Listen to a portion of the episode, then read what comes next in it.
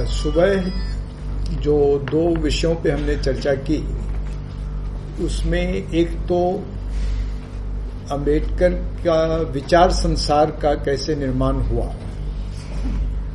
आ, मैं जानबूझ के आइडियोलॉजी शब्द का इस्तेमाल नहीं कर रहा हूँ। एक इसके बारे में हमने चर्चा की। उसका उस विचार संसार से जो उनकी समझ बनी और जो उन्होंने अपनी राजनीति तय की, वो किस संदर्भ में तय की, उस संदर्भ के बारे में भी हमने चर्चा की। अब उस विचार के साथ लैस होकर के और अपने संदर्भ का, परिवेश का, अपने समय का विश्लेषण करके उन्होंने अपने लिए क्या काम तय किए?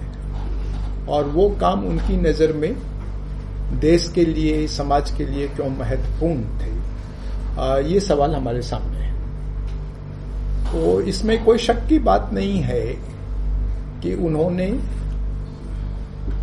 जाति के सवाल को और जाति में भी जिनको उस समय अनटचेबल कहा जाता था अछूत कहा जाता था उस सवाल को उन्होंने अपनी राजनीति के लिए अपने सामाजिक कर्म के लिए सबसे इम्पोर्टेंट सवाल माना।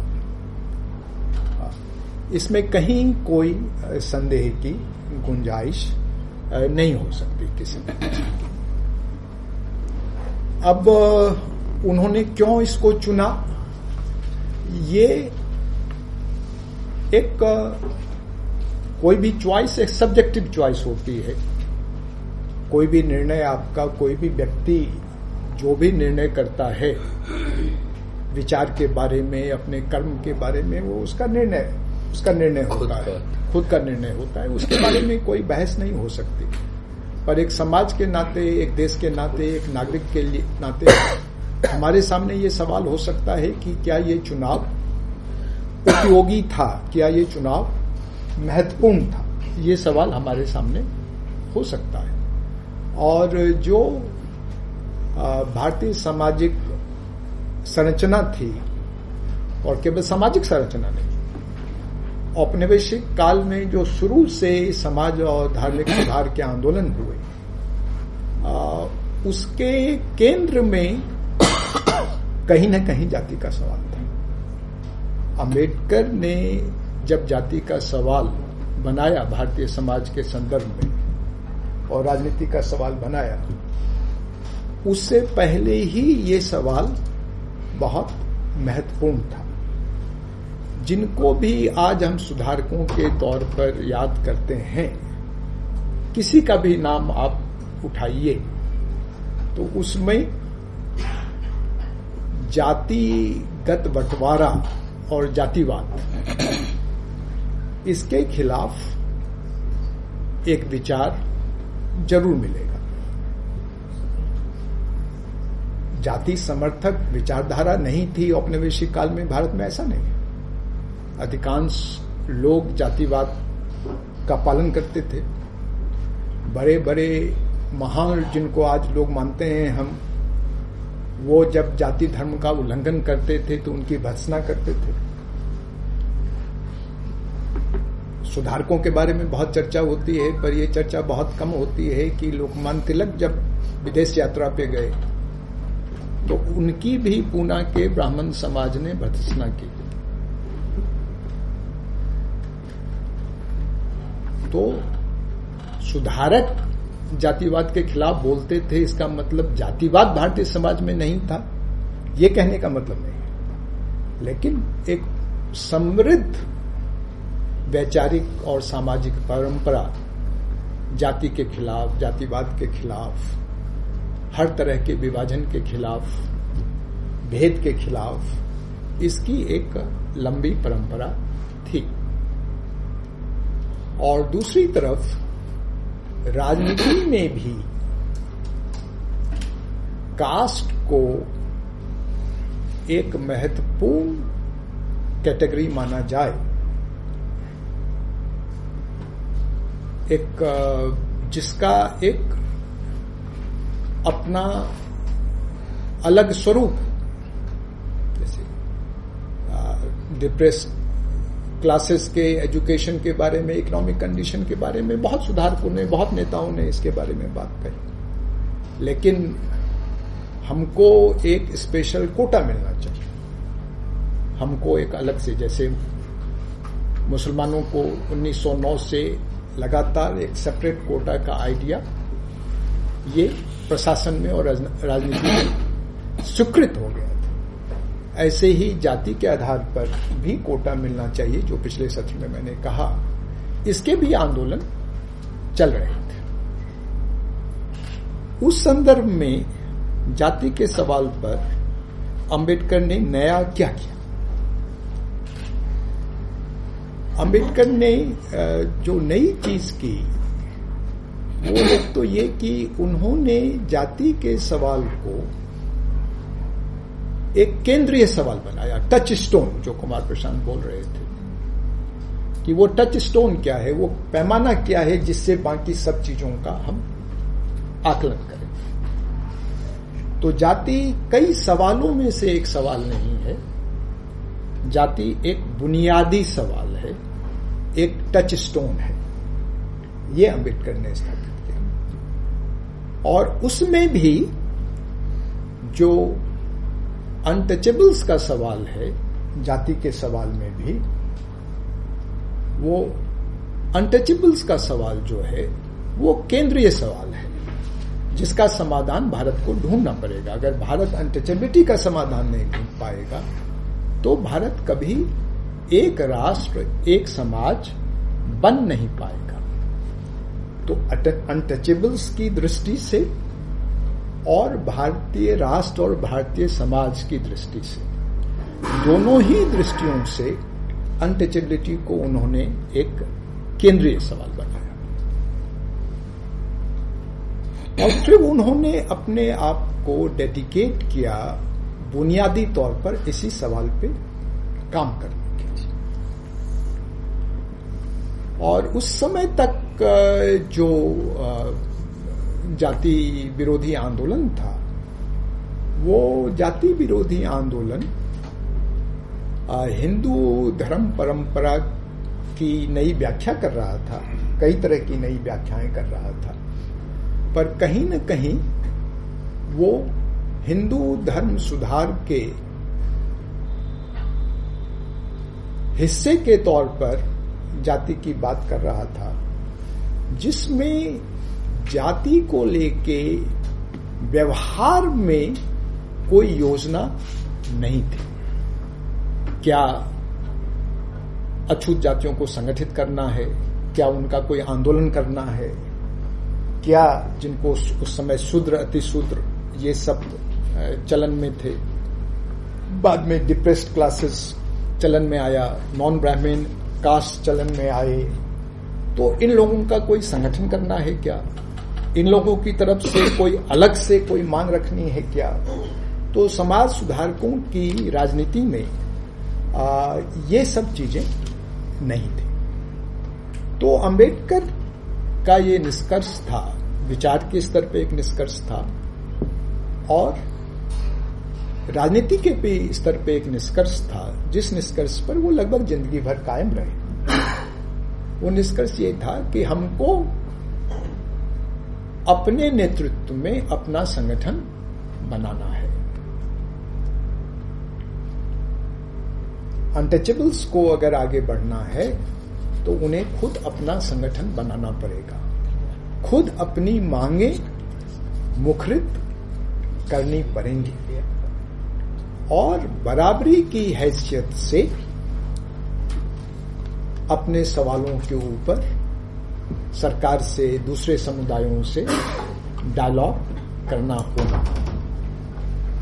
राष्ट्र निर्माण, सामाजिक एकता के संदर्भ में एक पार्टनर की तरह से, एक बराबर के पार्टनर की तरह से अपना व्यू पॉइंट सबके सामने रखना होगा। तो जिसको आजकल एजेंसी कहा जाता है।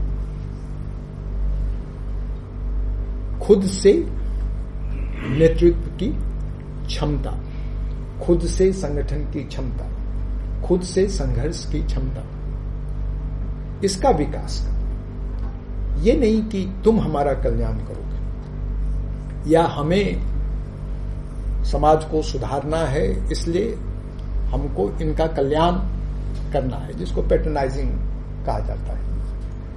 अंबेडकर उस समय तक जो राजनीति थी, कुछ इलाकों में जो गैर ब्राह्मण राजनीति थी जिसमें अधिकतर हिस्सों में दलित जिसके केंद्र में नहीं थे, हर एंटी ब्राह्मण मूवमेंट के केंद्र में दलित नहीं थे, जो तमिलनाडु की मद्रास में तमिलनाडु इलाकों की जो जस्टिस पार्टी थी जिसने कोटा के लिए बहुत बड़ा एजिटेशन किया और काफ़ी हद तक कोटा हासिल करने में सफलता भी हासिल की। वो गैर ब्राह्मण तो थे, लेकिन शायद उस इलाके के सबसे बड़े भूस्वामी थे। सबसे बड़े लैंड होल्डर्स थे।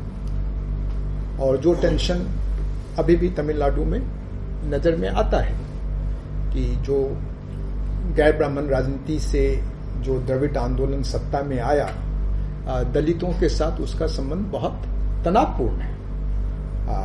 बहुत ही झगड़े का संबंध है। लेकिन वो कोटा की मांग कर रहे थे। तो स्वतंत्र संगठन, स्वतंत्र मांगे, एक स्वतंत्र हैसियत, इसके बिना दलितों को न तो सामाजिक सम्मान मिलेगा न उनकी हालत में कोई बेहतरी होगी। ये उनकी एक स्पष्ट समझ थी।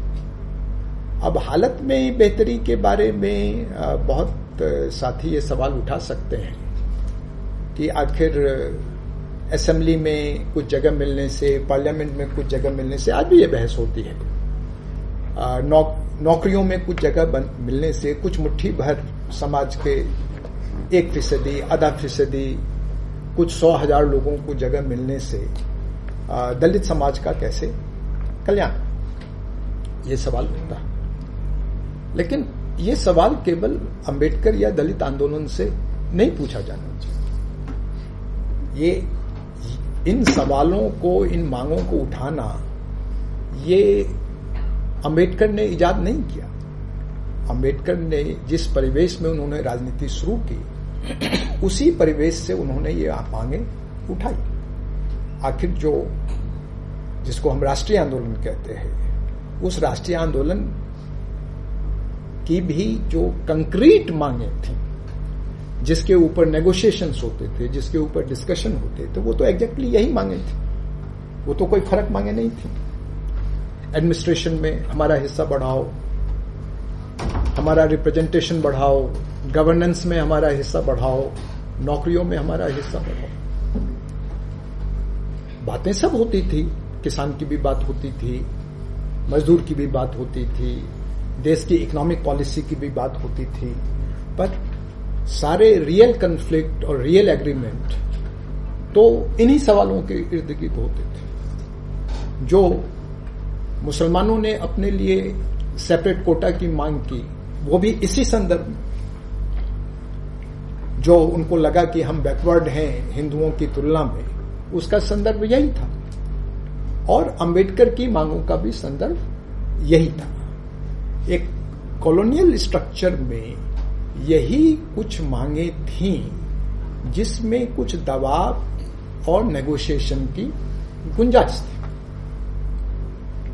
जो बहुसंख्यक जनता की जो सामाजिक, आर्थिक मांगे थी, उसमें नेगोशिएशन की कोई गुंजाइश नहीं थी, क्योंकि उसमें नेगोशिएशन होने का मतलब है कि वो अपना बोरिया बिस्तर समेट करके यहाँ से चले जाए। फिर यहाँ रह के क्या करेंगे? अगर वो लोगों का शोषण नहीं करेंगे, खून नहीं चूसेंगे, पैसा नहीं उगाहेंगे तो ये हिंदुस्तान में रह के क्या करेंगे? लेकिन, ठीक है, इतनी सारी नौकरियाँ हैं जिसमें अंग्रेज़ आ भी नहीं सकते।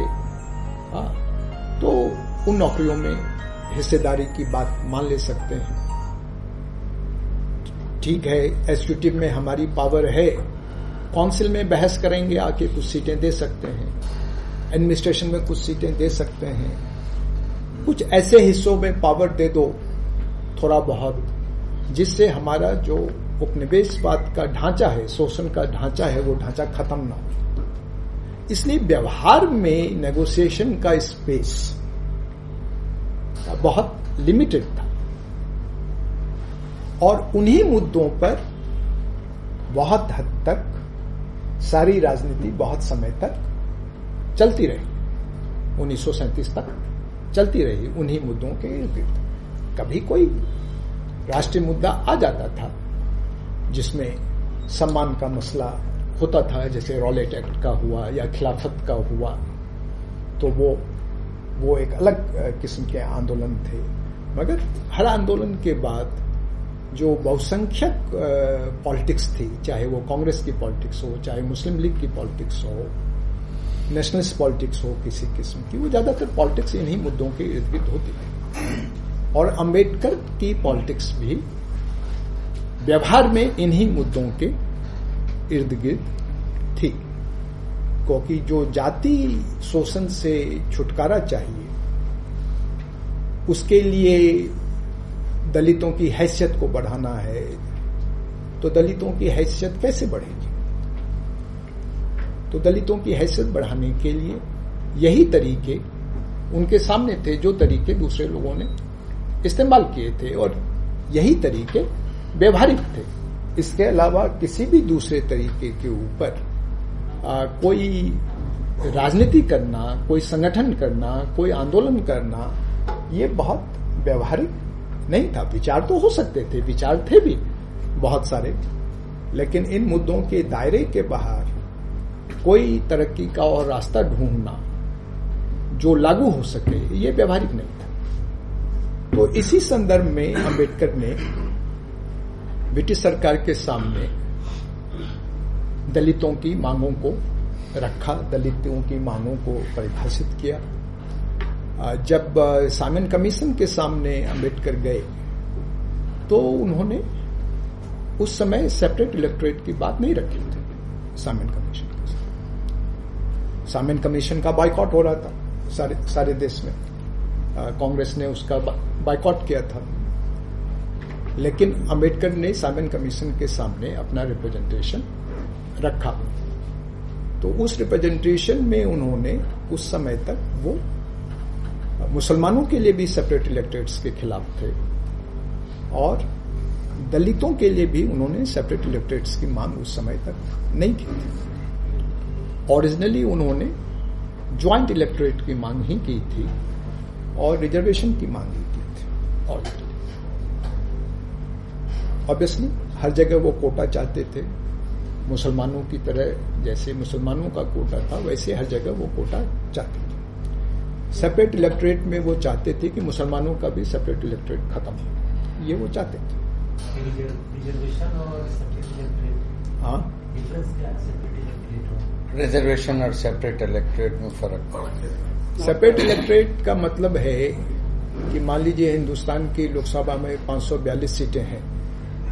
तो अगर 50 मुस्लिम सीटें हैं तो हिंदुस्तान के सभी मुस्लिम मतदाता 50 सीटों में डिवाइड कर दिए जाएँगे और उन्हीं के वोट से मुस्लिम रिप्रेजेंटेटिव चुना जाएगा।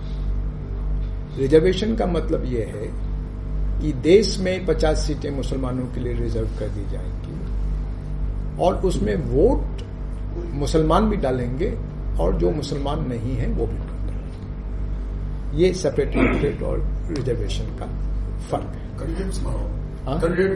कैंडिडेट भी मुसलमान होगा वोटर भी मुसलमान सेपरेट सेपरेट हाँ रिजर्वेशन में कैंडिडेट मुसलमान नहीं होगा लेकिन वोट सभी वोट वोट कोई भी दे सकता। ये ये फ़र्क है। सर आज जो सिस्टम चल रहा है वो तो इसी में मैं थोड़ा लेकिन इसका तो जो कहा जा रहा है आज भी देख रहे हैं दलित नहीं मैं थोड़ा रोकूँगा आपको थोड़ा। मैं सर को बोलने दीजिए फिर क्वेश्चन का समय आएगा तो आप प्रश्न करेंगे हाँ अपनी बात में तो रख लेने दीजिए पूरा। जब राउंड टेबल कॉन्फ्रेंस में वो गए तो वहाँ पर ये स्पष्ट था कि मुस्लिम रिप्रेजेंटेटिव सेपरेट इलेक्ट्रोड से पीछे नहीं हटेंगे। वहाँ पर ये जब ये तय हो गया ये उन्होंने देख लिया तो वहाँ पर उन्होंने दलितों के लिए भी सेपरेट इलेक्ट्रेट्स की बात वहाँ पे रखी। और सेपरेट इलेक्ट्रेट्स कॉमनल अवार्ड में सेपरेट इलेक्ट्रेट्स की व्यवस्था हुई। और सेपरेट इलेक्ट्रेट्स की जब व्यवस्था हुई तो गांधी जी ने एक अनिश्चितकालीन अनशन किया। और जिस अनशन के बाद पूना पैक्ट हुआ गांधी जी और अंबेडकर के बीच में जिसमें उन्होंने सेपरेट इलेक्ट्रेट को छोड़ दिया। मजबूरी में छोड़ा। कोई उनकी मान्यता नहीं थी उनकी समझ नहीं थी हाँ, कि नहीं थी। सेपरेट इलेक्ट्रेट छोड़ने छोड़ना नहीं चाहते थे।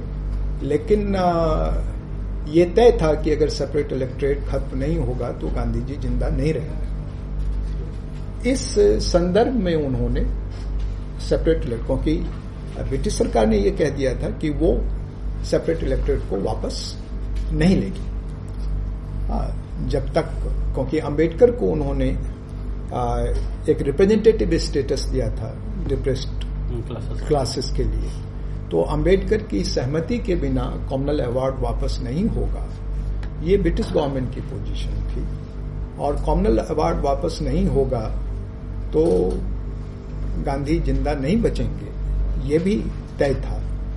इस परिस्थिति में अंबेडकर ने सेपरेट इलेक्टोरेट को वापस लिया लेकिन सेपरेट इलेक्ट्रोड को वापस लेने की प्रक्रिया में बहुत डिटेल्ड नेगोशिएशन ये केवल वन पॉइंट नेगोशिएशन नहीं था।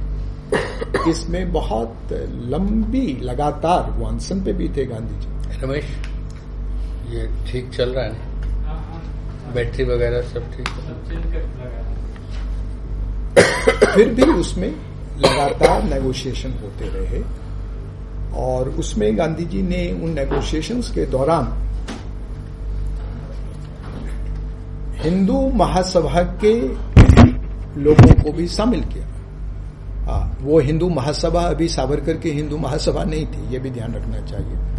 वो हिंदू महासभा अभी उन लोगों की हिंदू महासभा थी जो राष्ट्रीय आंदोलन में जिनकी काफ़ी भागीदारी थी। उनको भी उन्होंने उस नेगोशिएशन में शामिल किया। और उस पर गांधी जी की दृष्टि से भी बहुत किताबें लिखी गई हैं। उसके बारे में अंबेडकर ने खुद भी लिखा है अंबेडकर वादियों ने भी लिखा है। उसकी सारे विस्तार में भी जाने की ज़रूरत नहीं है। आ, उसकी मूल बातें तीन चार हैं जो मैं आपके सामने रख देता हूँ। एक तो सेपरेट इलेक्ट्रेट को अंबेडकर मान गए कि इसको हटा दिया जाएगा। सेपरेट इलेक्ट्रेट की जगह रिजर्वेशन की व्यवस्था होगी। लेकिन रिजर्वेशन में सेपरेट इलेक्ट्रेट में जितनी सीटें दी थी कॉमनल अवार्ड में ब्रिटिश गवर्नमेंट ने, इस नेगोशिएशन में गांधी जी ने हिंदू महासभा से और जो गैर अछूत हिंदू थे, क्योंकि उस समय इसमें दो ही कैटेगरीज हैं। ये कई बार चर्चा में शूद्र अतिशूद्र आता है। लेकिन जो सेपरेट इलेक्ट्रेट था, वो केवल जो डिप्रेस्ड क्लासेस की कैटेगरी थी, जिसमें अनटचेबल्स थे, उन्हीं को केवल शामिल किया गया था। उसमें उनके अलावा कोई और शामिल नहीं थे। तो उस कैटेगरी के हिसाब से जो बहुसंख्यक हिंदू समाज था पिछहत्तर अस्सी पिचासी फ़ीसदी, वो सवर्ण हिंदू। और ये हिस्सा जो है, वो 10-15 फ़ीसदी का ही था। तो उन सब की भावनाओं को भी ध्यान में रखते हुए, क्योंकि ये पावर का मसला है रिप्रेजेंटेशन का मसला है। इसको बहुत कम हम लोग इसकी चर्चा करते हैं कि उसमें रिज़र्व सीट दुगुनी कर दी। जितनी रिज़र्व सीट कॉमनल अवार्ड में ब्रिटिश सरकार ने डिप्रेस्ड क्लासेस के लिए दी थी पूना पैक्ट में रिज़र्व सीटों की संख्या उससे दुगुनी कर दी गई दुगुनी करने का मतलब है कि वो सारी सीटें जिनको कास्ट हिंदूज कहा जाता है, सवर्ण हिंदू कहा जाता है, उनके सीटों में से वो कम होंगी। और इसको करने में गांधी जी अपने संकल्प, अपनी नेतृत्व क्षमता से वो सफल हुए। कि इसका कोई रिएक्शन जो है, किसी किस्म का कोई रिएक्शन सवर्ण हिंदू समाज में राजनीतिक रिएक्शन का सोशल सोशल रिएक्शन तो बहुत था रिलीजियस रिएक्शन तो बहुत था उसके बारे में। लेकिन कोई पॉलिटिकल रिएक्शन जो है, वो ना हो पाए और हिंदू महासभा को भी उन्होंने इसका सिग्नेटरी बनाया। वो केवल गांधी जी और अंबेडकर के बीच में वो पैक्ट नहीं है। हिंदू महासभा को भी उन्होंने इसका सिग्नेटरी बनाया। ये उसमें दूसरी महत्वपूर्ण चीज़ है, जिसके बारे में हम लोग बहुत कम अवगत हैं। तीसरी और चीज़ उसमें एक है जिसके बारे में भी हम ज़्यादा अवगत नहीं है, कि सेपरेट इलेक्ट्रेट्स को पूरी तरह खत्म नहीं किया गया वो जो आज की रिजर्वेशन की पॉलिसी है, वो रिजर्वेशन की पॉलिसी पूना पैक्ट में नहीं अपनाई गई थी। पूना पैक्ट में टू स्टेज इलेक्शन की पॉलिसी अपनाई गई। टू कैंडिडेट नहीं वो, वो नहीं नहीं एक two stage two stage two stage की। पहले इलेक्शन के लिए सेपरेट इलेक्ट्रेट को रखा गया। सेपरेट इलेक्ट्रेट को पूरी तरह से खत्म नहीं किया गया। जो कॉमनल अवार्ड में सेपरेट इलेक्ट्रेट का मेथड था उसको रखा गया। उस सेपरेट इलेक्ट्रेट से अलग अलग किताबों में अलग अलग ज़िक्र मिलता है। मैंने ओरिजिनल सोर्स वेरीफाई नहीं किया है इसलिए मैं उसको एग्जैक्टली नहीं बता सकता हूँ आपको। आ, कहीं तीन का ज़िक्र मिलता है कहीं चार का ज़िक्र मिलता है। कि सेपरेट इलेक्टोरेट से जिसमें वोटर भी केवल डिप्रेस क्लासेस के लोग होंगे और जिसमें कैंडिडेट तो ऑब्वियसली केवल डिप्रेस क्लासेस के लोग होंगे उन वोटर्स तीन या चार कैंडिडेट्स का एक पैनल तैयार करेंगे। सेपरेट इलेक्ट्रेट्स के माध्यम से। और वो तीन, चार कैंडिडेट का जो पैनल होगा, वो पैनल ज्वाइंट इलेक्ट्रोरेट में जाएगा। उसमें से एक कौन चुना जाएगा, ये ज्वाइंट इलेक्ट्रोरेट में तय होगा। तो सेपरेट इलेक्ट्रोरेट को पूना पैक्ट में पूरी तरह से छोड़ा भी नहीं गया था। उसको रिटेन भी किया गया था सेपरेट इलेक्ट्रेट को। ये सेपरेट इलेक्ट्रेट ये पूना पैक्ट की तीसरी चीज़ और पूना पैक्ट की जो चौथी चीज़ है, जो गांधी जी की दृष्टि से सबसे महत्वपूर्ण थी, वो ये थी कि एक फॉर्मल डिक्लेरेशन बहुत सारी संस्थाओं और संगठनों के द्वारा, लगभग हिंदुस्तान की उस समय जो पॉलिटिकल लीडरशिप थी, और कहना चाहिए जो सोशल लीडरशिप उनकी तरफ़ से एक डिक्लेरेशन कि अनटचेबिलिटी को खत्म किया जाएगा। इसका जो सोशल प्रैक्टिस है इसका जो व्यवहार है इसको खत्म किया जाएगा। इस ये भी पूना पैक्ट में गांधी जी ने डिक्लेयर किया। और खुद के लिए उसकी एक विशेष राजनीतिक परिस्थिति भी थी। आ, उस कहानी में अभी जाने की ज़रूरत नहीं है। खुद के लिए उन्होंने पूना पैक्ट के बाद लगभग पूरा एक साल अपना। वो एंटी अनटचेबिलिटी कैंपेन में लगाया। पूरा एक साल। उस पूरे एक साल में उन्होंने राजनीतिक सवालों पर कोई बयान देने से या कोई भी राजनीतिक काम करने से, आज़ादी की लड़ाई से संबंधित कोई भी काम करने से उन्होंने इनकार कर दिया।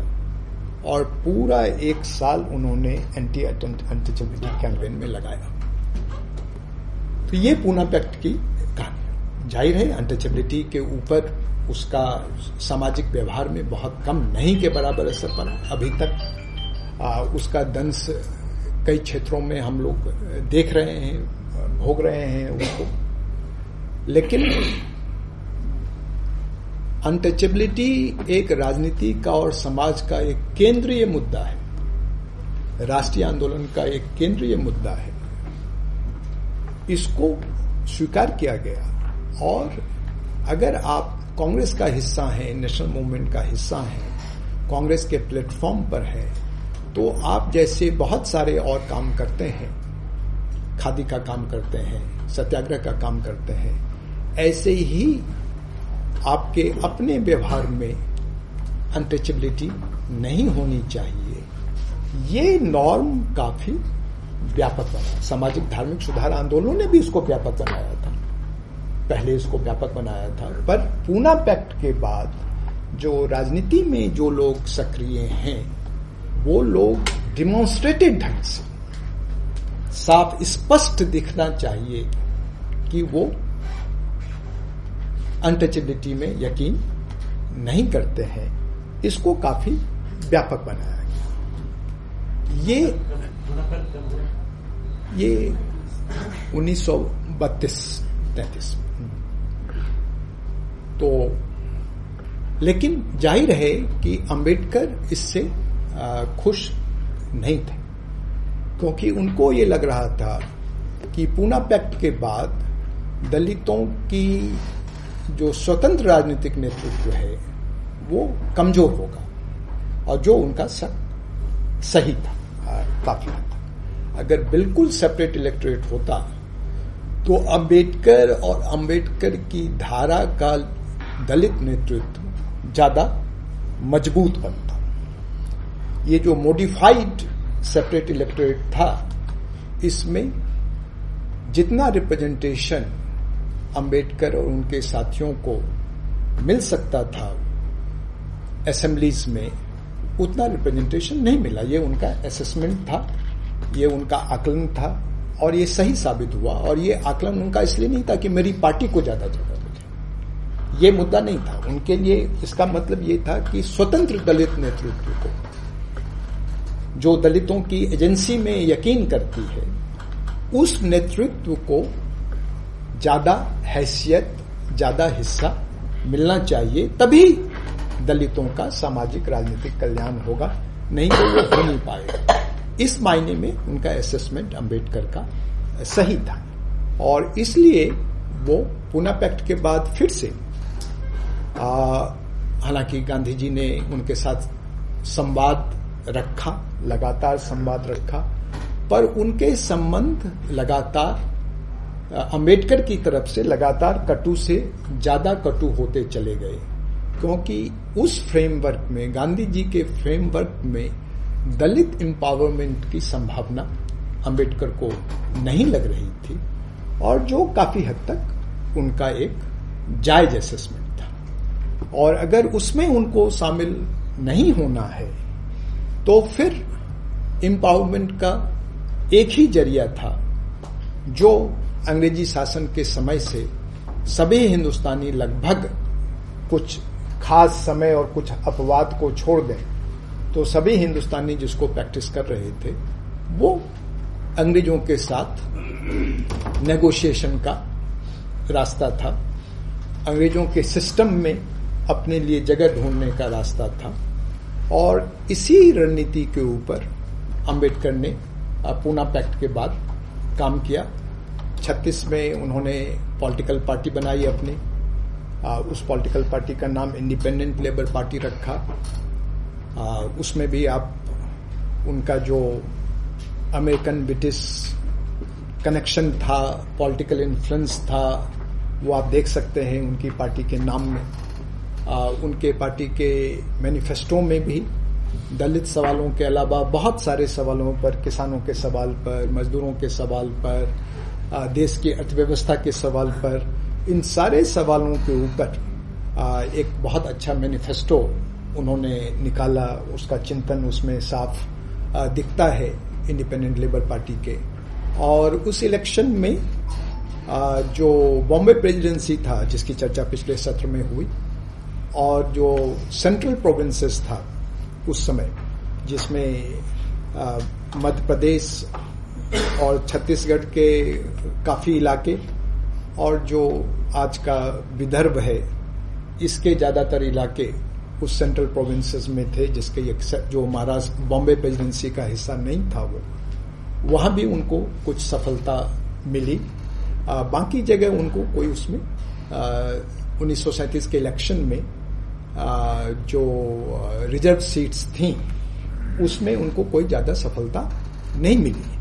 अगर सेपरेट इलेक्ट्रेट होता भी तो भी जितनी सफलता उनको बॉम्बे प्रेसिडेंसी में और सेंट्रल प्रोविंसेस में मिली थी, उतनी सफलता दूसरी जगह मिलने का चांस नहीं था। क्योंकि उनका कोई सांगठनिक आधार उन इलाकों में नहीं था। कोई क्योंकि अब क्योंकि जो बॉम्बे प्रेसिडेंसी में उनकी सफलता का एक आधार ये भी था कि वो जिस दलित सबकास्ट को खुद बिलोंग करते थे वो उसकी संख्या, महाराष्ट्र के बॉम्बे प्रेसिडेंसी के दलितों में उसकी संख्या बहुत ज़्यादा थी। तो दलितों में भी बहुत सारे सबकास्ट हैं शेड्यूल कास्ट में बहुत सारे सबकास्ट हैं, और अलग अलग इलाकों की लीडरशिप और पॉलिटिकल कल्चर भी उस समय तो कम से कम काफ़ी अलग थी। उसको एक कॉमन पॉलिटिक्स में लाने में काफ़ी समय लगने वाला था। आज भी काफ़ी समय लगता है। आज भी अलग अलग राज्यों में उनकी पॉलिटिक्स, उनका वोट, उनकी पार्टी में बहुत वैरायटी देखने को मिलती है आज की तारीख में भी। लेकिन ये ज़रूर था कि सेपरेट इलेक्टोरेट होने से उनके पॉलिटिक्स की लेजिटिमेसी उन इलाकों में भी बढ़ती, जहाँ उनका कोई संगठनिक आधार नहीं था अंबेडकर तो उन्नीस सौ सैंतीस के बाद भी वो ब्रिटिश गवर्नमेंट के साथ एक रिलेशनशिप बनाने की कोशिश, एक नेगोशिएशन की कोशिश क्रिटिसिज्म के साथ जस्टिस के फ्रेमवर्क में। लेकिन ये अधिकार हमको, क्योंकि जो सेपरेट राइट्स का कोटा का जो लॉजिक है, उस लॉजिक के आधार पर वो ब्रिटिश गवर्नमेंट से लगातार बात करते रहे। और चूँकि ब्रिटिश गवर्नमेंट उस समय, जैसा मैंने बताया कि अपने कॉलोनियल स्ट्रक्चर को तो बदलना नहीं, जिससे बहुसंख्यक हिंदुस्तानियों को, चाहे बहुसंख्यक मुसलमानों को या बहुसंख्यक दलितों को जिससे फ़ायदा हो सकता है, वो तो एक नॉन नेगोशिएबल कैटेगरी में है। लेकिन जो एक पॉलिटिकल चैलेंज था उनके सामने नेशनल मूवमेंट का, कांग्रेस का, उस पॉलिटिकल चैलेंज को कमज़ोर करने के लिए जो भी सेपरेट रिप्रेजेंटेशन की डिमांड्स थी, उन सारी सेपरेट रिप्रेजेंटेशन की डिमांड्स को वो काफ़ी सिंपेथेटिकली कंसिडर कर रहे थे, काफ़ी उसको प्रमोट कर रहे थे। और जिन तबकों को ऐसा लगता था कि अभी उनकी स्टेज यही है कि हम अपने लिए कुछ सहूलियतें हासिल करें, जैसे कि बहुसंख्यक हिंदुओं को अगली जाति के हिंदुओं को बहुत समय तक लगता रहा कि अंग्रेज़ी राज में ही कुछ मिल जाए, अंग्रेज़ कुछ सुधार कर दें तो भारत में कुछ होगा। अंबेडकर को उस समय भी ऐसा ही लगता था। इसलिए जब क्विट इंडिया मूवमेंट भी हुआ तो उस समय वो 42 में जानबूझ के अंग्रेज़ों ने वायसराय ने उनको अपने कैबिनेट में इनवाइट किया, अपने कैबिनेट का मेंबर बनाया। वो कैबिनेट के मेंबर रहे। कैबिनेट के मेंबर रहते, वो भी उन्होंने कई तरह के जन कल्याणकारी काम केवल दलितों के लिए नहीं, दलितों के लिए तो काफ़ी काम उन्होंने किया ही उस दौरान, क्योंकि वो वायसराय के एग्जीक्यूटिव काउंसिल और बहुत छोटी एग्जीक्यूटिव काउंसिल होती थी। आज के कैबिनेट से बहुत छोटी होती थी। उस कैबिनेट में वो मिनिस्टर थे तो बहुत इन्फ्लुएंशियल पोजीशन में थे। और कांग्रेस मूवमेंट का हिस्सा नहीं थे कांग्रेस को क्रिटिसाइज कर रहे थे तो उनकी पॉलिटिकल वैल्यू भी थी ब्रिटिश सरकार के लिए। तो ब्रिटिश सिस्टम के अंदर आ, कुछ सहूलियतें हासिल करने का काम किया मजदूरों के बारे में भी काफ़ी काम किया उस समय में। और जब क्विट इंडिया मूवमेंट खत्म हुआ और जब ये ट्रांजिशन के आज़ादी के नेगोशिएशन शुरू होने लगे उस समय अंग्रेज़ों ने उनको अचानक ड्रॉप कर दिया। पूरी तरीके से। क्योंकि अब अंग्रेज़ों को उनकी कोई ज़रूरत नहीं थी। क्योंकि अब वो तय कर चुके थे कि अब उन्हें यहाँ से भारत से छोड़ के जाना है।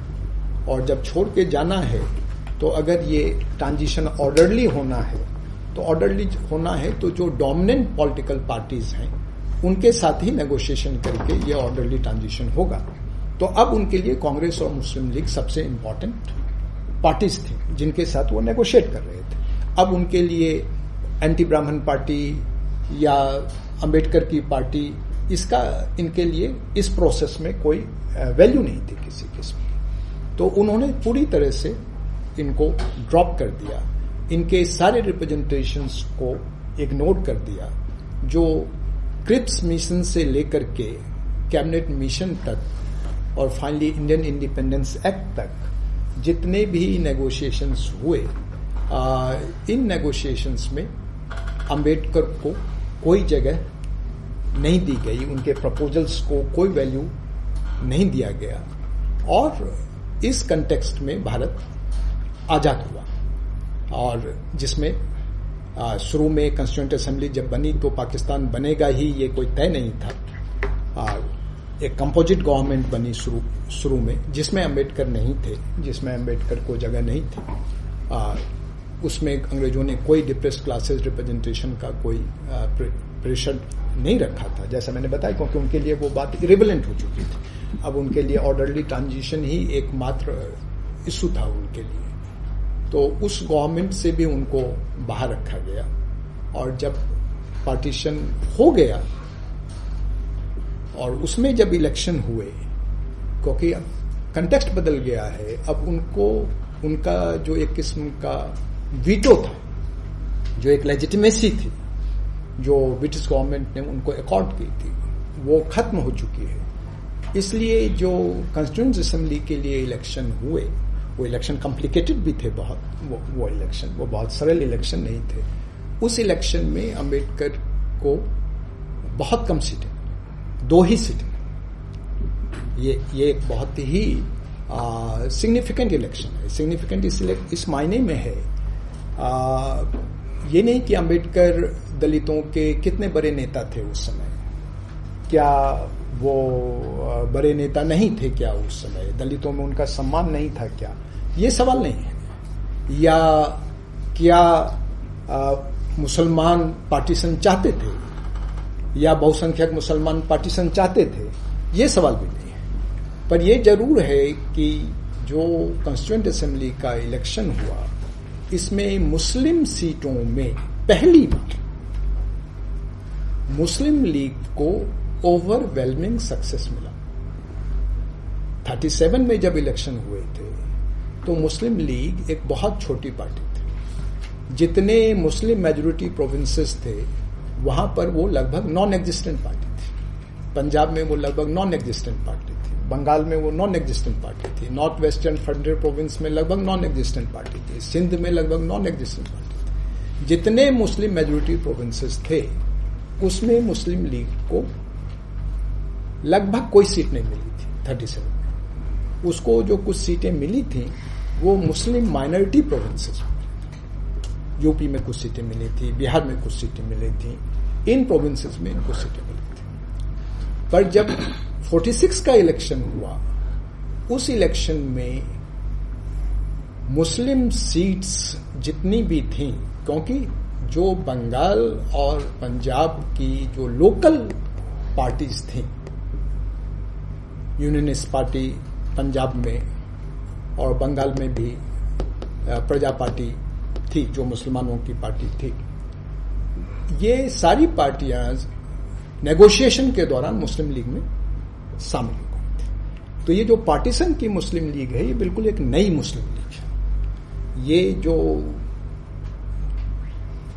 1906 से जो मुस्लिम लीग उन्नीस सौ सैंतीस तक चली है, वही मुस्लिम लीग नहीं है 46 की। अब ये अलग कहानी है कि इस समय में वो क्यों वो सब लोग जो जिनसे मुस्लिम लीग का बहुत कन्फ्लिक्ट था हमेशा कन्फ्लिक्ट रहा इन पार्टियों के साथ। आ, आ, वो सब पार्टियाँ एक साथ एक बैनर के नीचे उस दौरान क्यों आ गए इसलिए पार्टीशन का जो मूवमेंट है पार्टीशन के पीछे जो सपोर्ट दिखता है जो मैंने पहले सच में कहा वो एक बहुत कंटीजेंट बहुत स्पेशल सरकमस्टांसिस का एक सडन सपोर्ट है। उसके पीछे कोई लंबा लॉजिक नहीं है, कोई ऐतिहासिक तर्क नहीं है उसके पीछे, किसी किस्म का।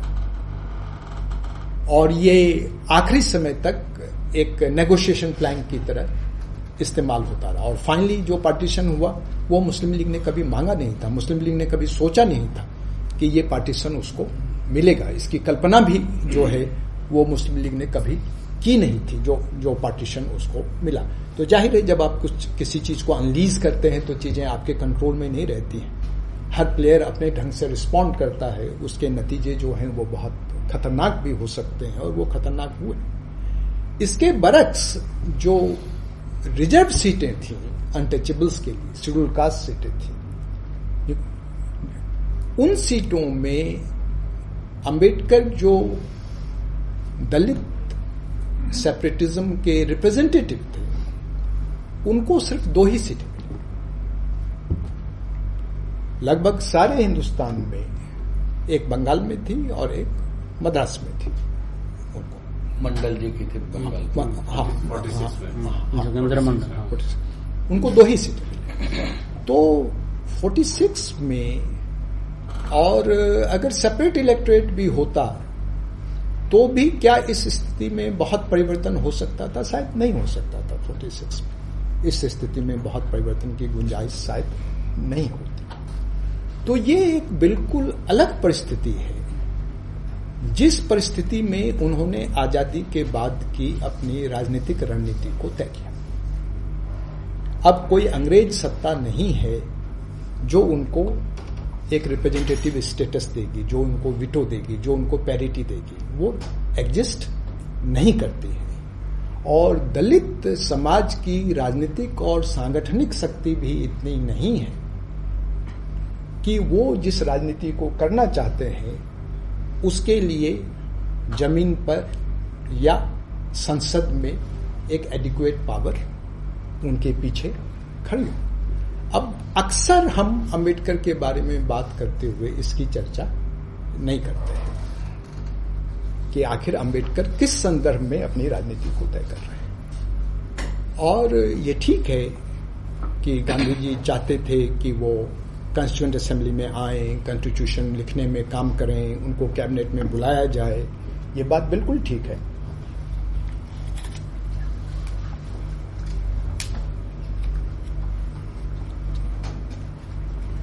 लेकिन सवाल ये नहीं, सवाल ये है कि अंबेडकर ने इसको क्यों एक्सेप्ट किया? अंबेडकर ने क्यों कांग्रेस के कैबिनेट में जाना एक्सेप्ट किया? ये सवाल है। और इस सवाल को समझने के लिए हमको इस संदर्भ को समझना होगा कि अंबेडकर एजेंसी चाहते थे, अपने लिए चाहते थे, दलितों के लिए एजेंसी चाहते थे, वो चाहते थे उनकी स्वतंत्र काम करने की, उनकी क्षमता हो, लेकिन उनको कोई पॉलिटिकल एजेंसी आज़ादी के बाद अवेलेबल नहीं थी। कोई दूसरी पॉलिटिकल एजेंसी उनकी, उनको फिजिबल नज़र नहीं आती। इसलिए सैतालीस से लेके छप्पन तक उन्होंने राजनीति क्या की? उनके विचार क्या हैं? गांधी के बारे में वो क्या बोले? नेहरू के बारे में क्या बोले? कांग्रेस के बारे में क्या बोले? इसकी चर्चा बहुत होती है। लेकिन उन्होंने पॉलिटिक्स क्या की? पॉलिटिकल प्रैक्टिस क्या किया? और उसके नतीजे, उनके अपने पर्सपेक्टिव में, अपने फ्रेमवर्क में क्या आ रहे थे? इसकी चर्चा इसकी चर्चा दलित स्कॉलरशिप में भी बहुत कम है। अंबेडकर की जो स्कॉलरशिप है, उसमें भी बहुत कम है। और जो पॉलिटिकल डिस्कोर्स है, उसमें तो लगभग नहीं के बराबर है तो इस संदर्भ में उन्होंने मिनिस्टर बनना भी कबूल किया कंस्टिट्यूंट और फिर पहले हालाँकि उनको जोगेन मंडल बंगाल में एक एक बाई इलेक्शन के थ्रू उनको कंस्टिट्यूंट असेंबली का मेंबर बनवा चुके थे।